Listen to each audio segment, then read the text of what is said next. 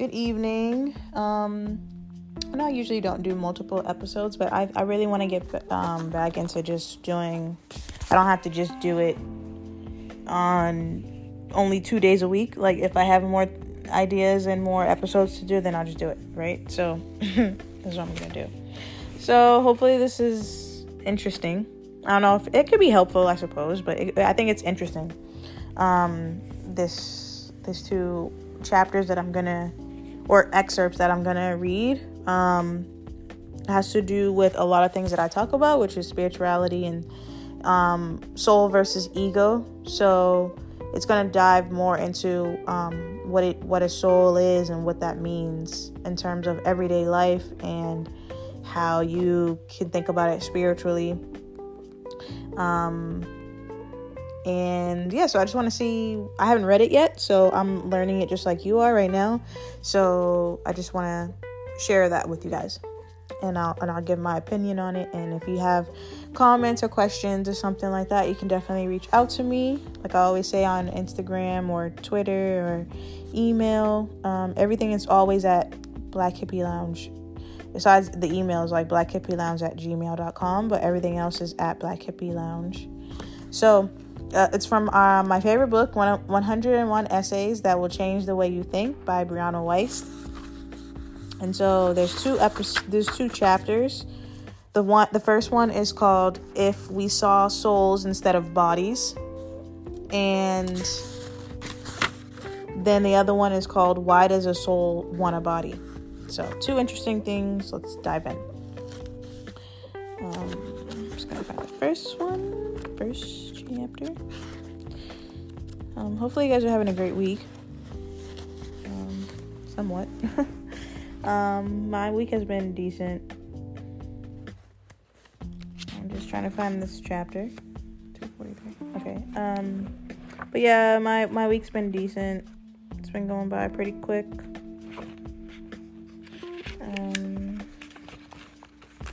All right, so the first chapter, I mean, the first thing is called If We Saw Souls Instead of Bodies. It says, If we saw so- souls instead of bodies, what would be beautiful? What is the first thing people would know about you? What would you be most afraid of them seeing? Who would you impress? Who would you love? What would you adjust as you walked past the mirror? What kind of work would you be in? What would your goals be? How would you strive to be better if what you collected in the bank or put on your body or attached next to your name on a business card no longer affected what people saw? Would you spend your time in gyms and stores or in libraries and temples? Who would you let yourself fall in love with? What would be your type? Tall, dark, and handsome, or creative, kind, and self aware? Ooh whom whom would be whom would we idolize and what? How much of our governing body would be fit to lead? Whom would we make famous? Whom would we celebrate? Would we restructure our value system to prioritize the things that bring us true peace and desire, not just better than the norm? What would we do with all that money if we weren't spending it on decorating, and changing and convincing everybody else that we are a way we really aren't? How would we define success? As who gathers the most um, things around their souls, or who is transformed the most and shines the brightest?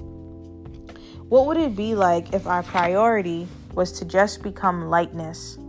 What kindness and joy and healing and rawness would come of the journey there? What would happen if we could see people not as bad, but as blocked? If we could see the ways they've packed away their pain, or how they hold a belief that keeps them away from being kind to others, how they are unaware that those issues even exist. What if we weren't afraid of the ways people are different than us?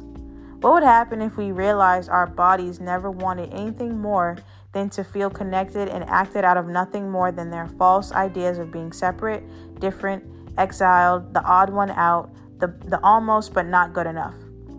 What would happen if we embraced our desire to play out and finagle with our individualism, but eventually return to the knowing that we are all just energy fields. And where would we be if we realized that we were all from the same one? What would happen if we realized we really weren't that different at all? So that's the first one. and that one again is called If We Saw Souls Instead of Bodies. So I feel like there's a lot to unpack there. I think mm, that question alone, if we saw souls instead of bodies, I think people would be more aware of themselves and they would be more aware of how of other people and maybe be more cautious of how they treat other people. Um I, I like the part when it said like if you could see um people not as bad but as blocked. Because usually if somebody is you know angry or just down or they just have like negative mood about them it's usually because their chakras are blocked. There's a there's a chakra that's blocked in them and they're just not aware of it or they don't know how to unblock it. And unblocking chakras doesn't always it's not always just about sitting there like meditating it away. Like some things are just so painful that it's it's to take more than that. It's to take therapy. It's to take like um, physical therapy too. Like literally taking unblocking the um, blocks in your life or in your body right because i don't know if you've seen that before but there are forms of physical therapy that can help um, get rid of physical blocks within your body that are from emotional pain.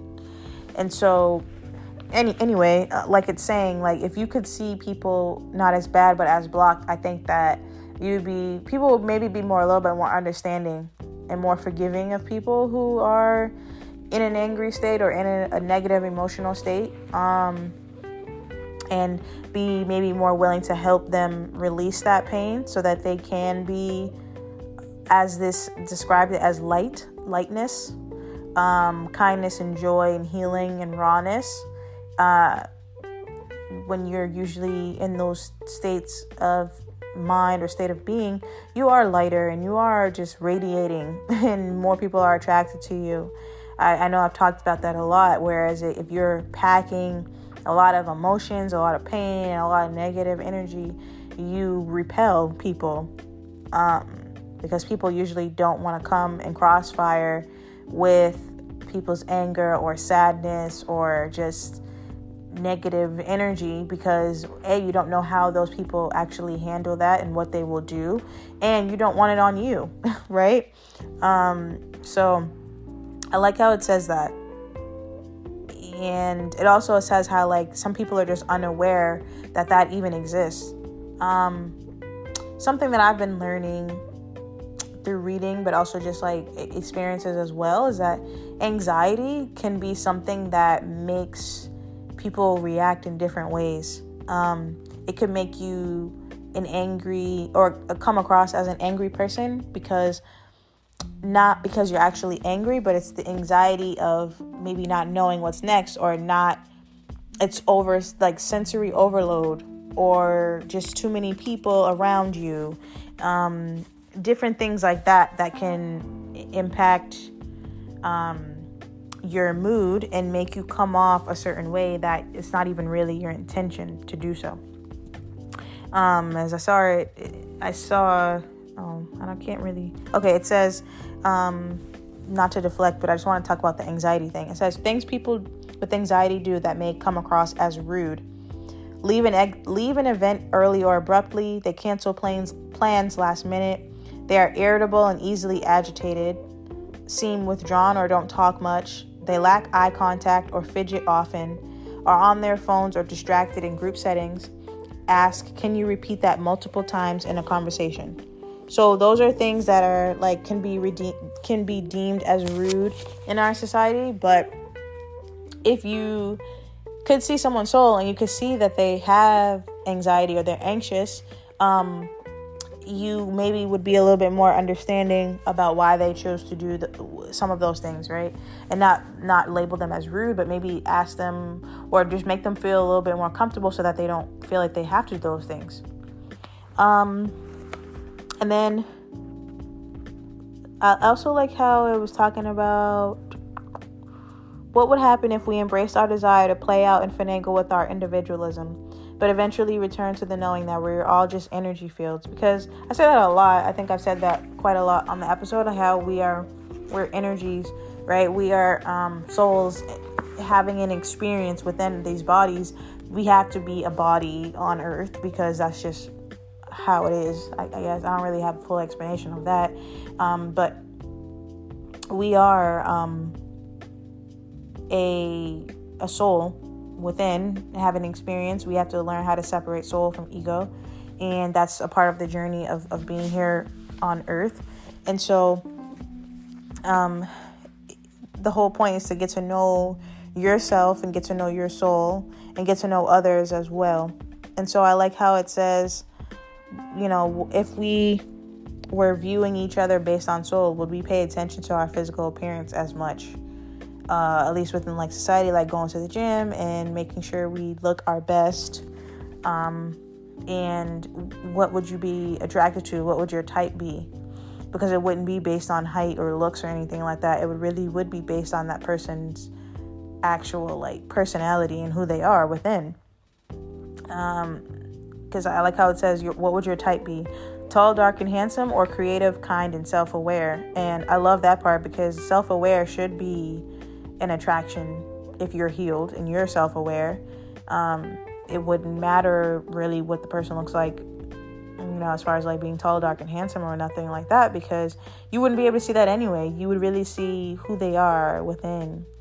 And um, also, like how it says, who would we idolize or like consider ce- celebrities, right? Because a lot of times celebrities are, yeah, it is based on their talent, but a lot of times it's a lot of times they focus on their looks too. So um, would that be something that would be viewed as important in what actual people would be considered quote unquote famous if it was based on what you look like inside and how you are inside?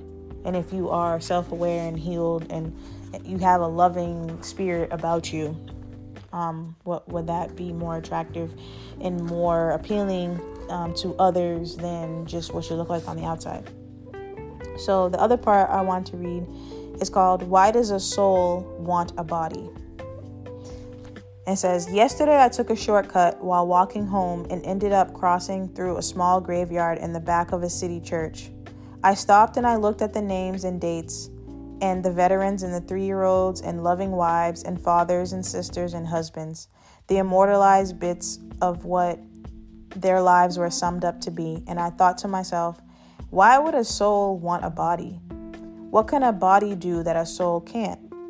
Why would it want an impermanent, gross, heavy, hurting thing? I was standing in front of a husband and wife that died in the late 1800s. I looked at their final resting places, a few inches away from one another, and realized a soul can't touch. Assuming the idea that a soul is an energy field, that our spirits do indeed exceed the speck of life our bodies provide in the span of infinity, a soul can't touch. It can't see the light, it is the light. It doesn't know the need for human skin. It can't run its fingers over someone else's hand and neck and back. It can't feel crippling desire and ecstatic passion. Those are symptoms of a madness we call love, but it's human love. It's often shallow and wild and manic and the equivalent of smoking crack cocaine. it melts into an appreciation of something deeper, or it burns brightly and then it goes out. Souls can't experience a beginning or an end, nor an array and a spectrum of emotions. They can't be surprised because they were never confused or unknowing. They don't know physical, emotional warmth or what it's like to hold and kiss a new baby on the forehead, or jilt you get or the jilt you get in your chest when you smell the person you love. Your soul can't feel the cadence of reading your favorite book or the sensation when you mind when your mind puts someone else's story into your life, or how your fingers flip through the broken binding for the trillionth time and how lovely that book smell is, especially when it's your favorite one. It doesn't know that crisp and comforting coolness of fall or the heat of the sun on your back in the summer. It doesn't know that deep feeling you get when you spread your fingers out and run your hand through water. It can't wear your favorite t shirt or eat cookie dough or sweat or breathe or cry or dance. It doesn't know the lifetime comfort of your mother or your lover wrapping their arm around you matter of factly. A body is responsible for the most amazing part of anything physically finding or creating. Once we have something, we don't want it anymore. What we really want is to make and fight and become. A soul doesn't have to pay the bills or go food shopping or cook dinner or schedule a checkup or do the dishes or make plans for Friday to keep up with a relationship. It doesn't have to take hot baths to relax or organize the house or run errands or take walks to think. A body can learn. A body can feel the magic of realization. It can piece the pieces together and understand. It can get lost so it can be found. It can suffer so it can heal. What if the series of rote tasks we want our life to be better than aren't better than us at all? What if they're what we're scheduled to do? What if there is no greater meaning than just simply doing them? What if what we feel in those little moments we want to escape and place in the context of a greater meaning is the meaning itself? If healing is just acknowledging pain, then maybe living is just acknowledging life. There are so many anxieties and frustrations and terrible things that seize instantly when we just say them out loud. The point of learning to grieve and mourn and be present is only so we can just be aware. Recognition is the remedy, it's the only thing we're really supposed to do. And the real suffering, the inescapable kind, comes from avoiding what's in front of us. It follows and haunts us until we acknowledge it and are okay with it. Even if it doesn't make us happy, even if we're any anything but. Sorry. A soul wants a body so it can experience things, and that body will fight itself until it makes itself aware until it does what it was programmed to do, until it takes what it needs to take and feels what it needs, what it wants to feel, no matter how dark that seems. We're not supposed to be better than our humanness. Doing so is overlooking the point of the body in the first place. We can choose happiness, but we choose the full spectrum of experience instead. Maybe instead of believing things are linear and the road only goes upward and towards happiness, we allow ourselves what we choose. We pay bills and do dishes and cook dinner and wonder why. Maybe there's no point to feeling other than to feel it. Maybe it just persists because we pretend there is. All right, there's a lot to unpack there. I I never really thought about it like that. So a certain line that stuck out to me is, if healing is just acknowledging pain, then maybe living is just acknowledging life.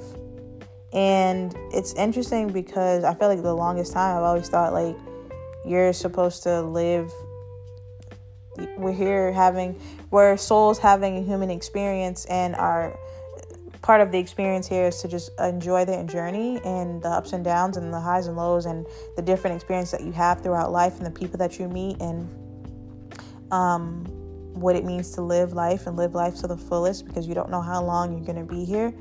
Um, while fulfilling a purpose. But I guess I never really thought about maybe it's just to acknowledge what it is to have a life. Like it's not necessarily about having to be here to do something. Maybe it's just about experiencing it.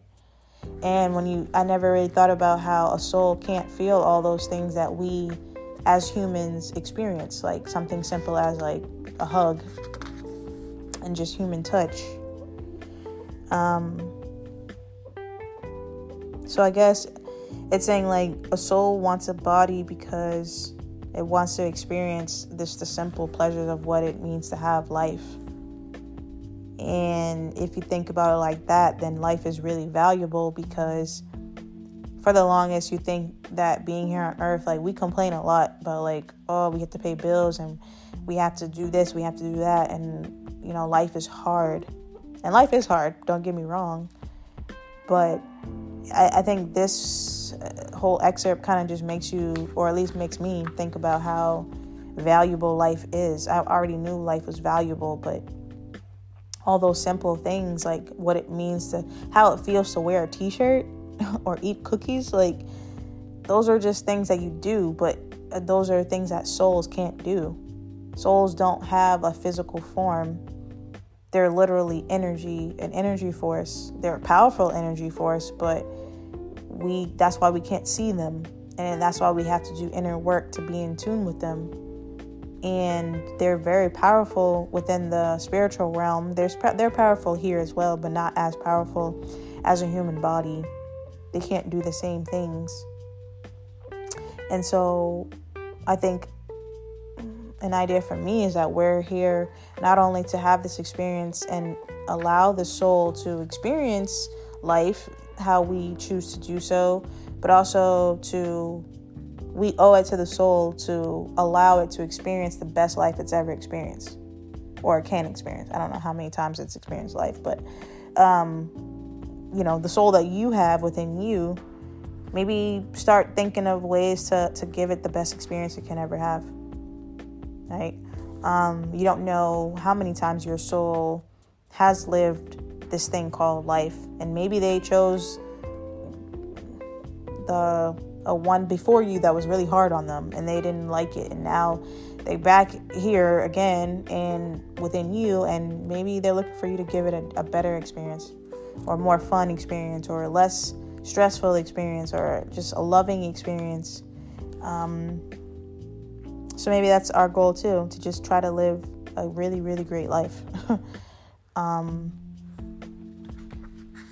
yeah I, I, like that one I, I never really thought about that I always thought it was the opposite. Like we're trying to, like the soul has the upper hand, and the soul is like with God, and the soul is in this other experience, in this other realm that we don't, you know, we want to get to. but it also makes you feel like, man, you, you got to slow down too a little bit, because if you think about, it, you can't do all those things, then that's kind of tough. Like not being able to feel someone else and touch other people, or even touch yourself. Like give yourself a hug, give yourself run your hands through your own hair and stuff like that. Um, hmm. And also had says, in the real suffering, the inescapable kind, comes from avoiding what's in front of us. It follows and haunts us until we acknowledge it and are okay with it, even if it doesn't make us happy, even if we're anything but. That's interesting too, because a lot of times in life, you do try to run from your um, you know, the insufferable pain or suffering. It's not fun to suffer. And that also can make it kind of tough for the the soul too, because the soul is going to eventually have to um, experience that and go through it and resolve it to get to where it needs to be. Um, hmm. Yeah. Um. This was a good one. kind of stumped, honestly, about what else to say. Um, I like also how it says, We're not supposed to be better than our humanness. Doing so is overlooking the point of the body in the first place. We can choose happiness, but we choose the spec the full spectrum of experience instead. I feel like that one is like you could choose happiness, which is like to know exactly why you're here, right? And just come in, do what you need to do, and, and go. But then you would be missing the, the full experience itself of the ups and downs and learning different things about yourself and learning about other people and traveling to different places and experiencing different relationships and all this other stuff. So that's really what the soul desires. The soul wants to be here and experience those things, and um, no matter how much of a risk it is. And that alone, like knowing that the soul is here and they chose to, to come here on on planet Earth in a human body and deal with this stuff that we deal with versus like being up there and chilling or you know like in another u- universe chilling and being in uh, eternal bliss that goes to show you the power of life right there. It's very powerful, and you are very powerful because you're in charge of, of that and you're not only responsible you're responsible for your your body which is a temple.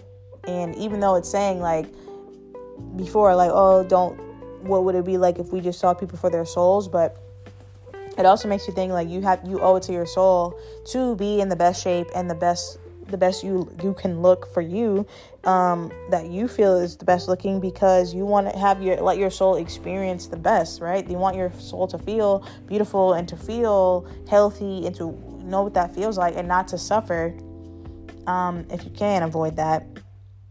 So I, I, I thought that I think that was interesting um, and I hopefully you you felt the same. Um,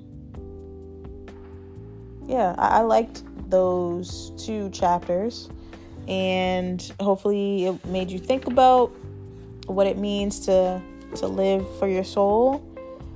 Um and so yeah hopefully you all have the great rest of your week. And as always i'm your host chanel. This is black hippie lounge and you can follow the podcast on multiple platforms and you can rate and review the podcast as well as always, meditate, manifest, invest in you, and have a great rest of your week.